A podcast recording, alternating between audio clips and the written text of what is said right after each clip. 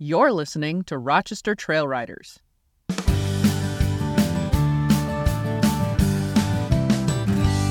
Rochester Trail Riders Challenge 4 Mendon Ponds Park. Mendon Ponds Park is nestled within the towns of Pittsford and Mendon and covers an impressive 2,500 acres, distinguishing it as the largest park in Monroe County. The park was honored in 1967 when it was designated as a National Natural Landmark, primarily for its captivating glacial geology and primitive biology. Within the park, 550 acres are dedicated to a nature preserve. Wanderers and nature enthusiasts will find over 30 miles of trails teeming with diverse wildlife and rare plant species. Certain sections of the park are marked off limits to horse traffic, and for vital reasons. These areas house ancient bogs and delicate plant life that require minimal foot traffic for their preservation. Over the years, there's been a misconception that Mendon Ponds is primarily a horse park and thus unrestricted horse access is allowed. This is far from the truth. Every visitor, whether on horseback or foot, should remember that access to such a park is a privilege. It is our collective responsibility to take care of the trails and common areas, ensuring that they remain pristine for future generations to relish. Parking for horse trailers is situated in the intersection of Douglas and Pond Roads. Kindly proceed through the lot and align your trailers on the grassy section, preserving the gravel parking for others. Given the park's popularity, it is essential to park thoughtfully, ensuring enough space for all. This spot can comfortably fit large groups, and due to its frequent use, manure can accumulate pretty rapidly. Please be considerate and take any horse waste with you when departing. The park boasts a rich network of trails. Many are unmarked, with the main trails clearly color marked. To safeguard the unique biological and geological remnants of the last ice age, horses are prohibited on the Birdsong Swamp Trail, which is marked in yellow, and the Quaker Pond Loop, which is indicated in purple. During snowy winter months, horse riders should refrain from using the North Meadow Trail and East Esker Trail. These pathways are groomed for cross country skiing, and their steep inclines can be treacherously icy. As a general rule for horse riders, it is advisable to steer clear of lowland areas during muddy season. When on mowed grasslands, groups should disperse their foot traffic to prevent inadvertent creation of unintended trails. Carriage enthusiasts, you will find several trails accommodating your needs. The Southern Meadow Trail, marked in red, Lower East Esker, and the Lower West Esker, and the Lower Devil's Bathtub are all available, along with numerous marked and unmarked paths. Most footbridges you come across are carriage friendly in width, and if not, there's usually an alternative route, be it water crossing or park road. If you're setting out on horseback or planning to drive, it is wise to first accompany somebody familiar with the trails.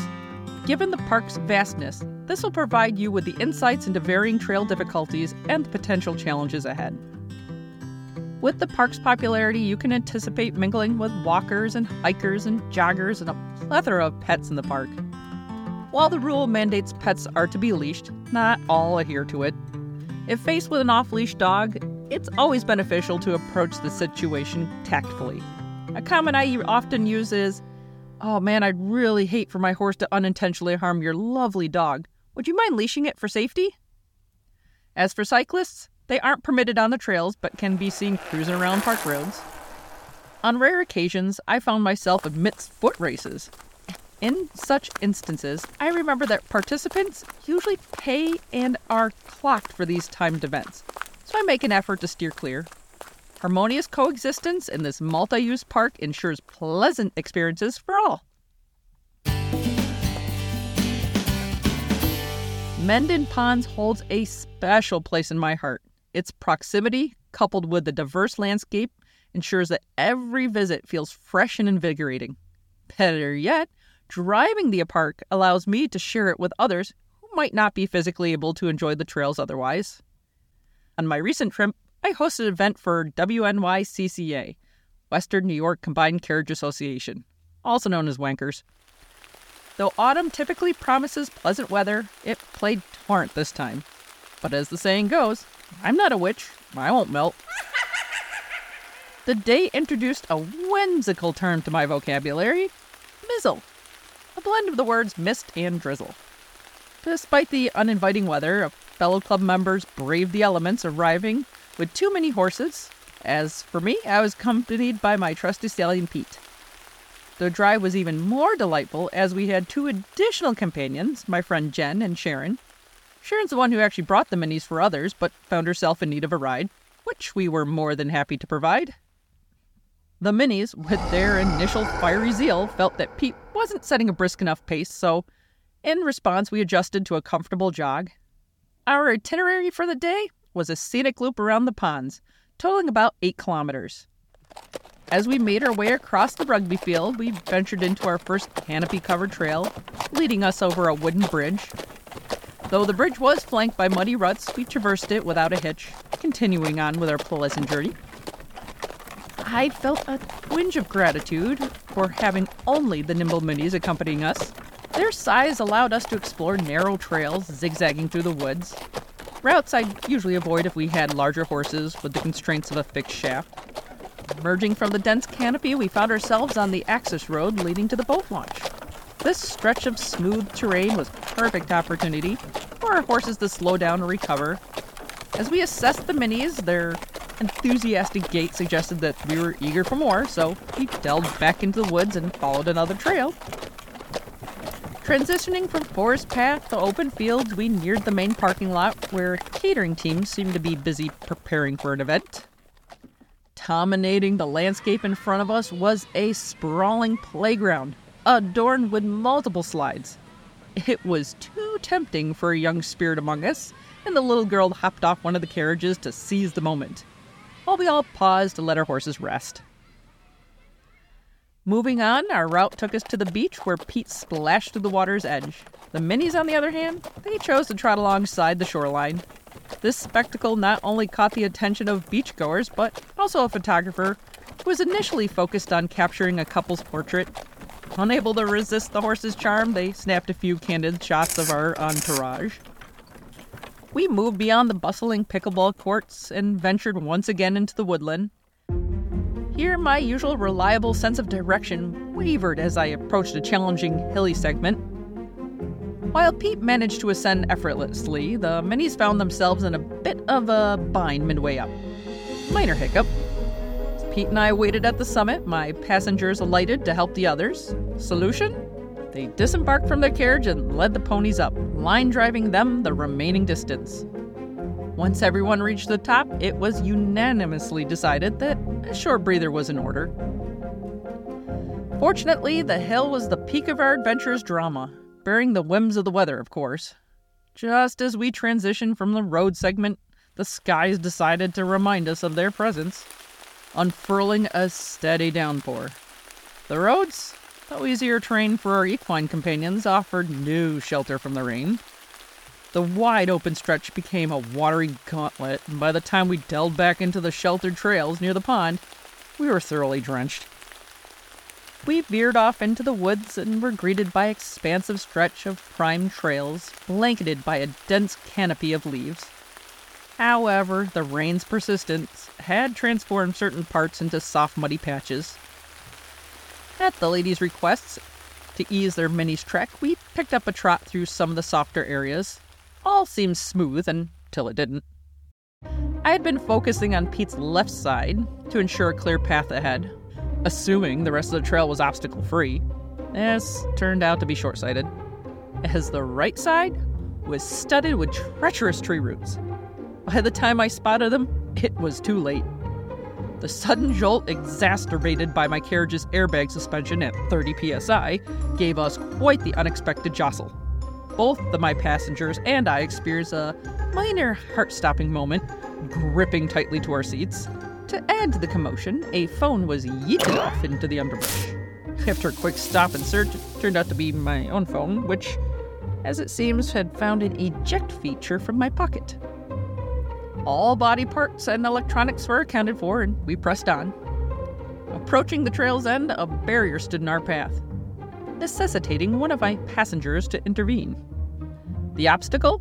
a sturdy 6x6 post, was designed for easy removal, granting access to horses and carriages. However, navigating this area required care to avoid the gaping hole left in the post's absence. With the barrier safely returned to its place and everyone back on board, we transitioned to a road journey leading back to the park trailers. While most of the oncoming traffic displayed courtesy, waiting for safe opportunities to overtake us, a few daredevil drivers opted for reckless maneuvers.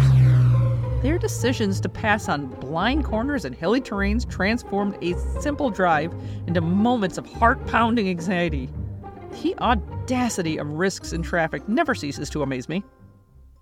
Upon returning to the trailers, we promptly unhitched and dried off our ponies. Then we did the best to wring ourselves out and combat the lingering dampness. But as is customary among carriage enthusiasts, the end of the ride does not signal the end of the fun.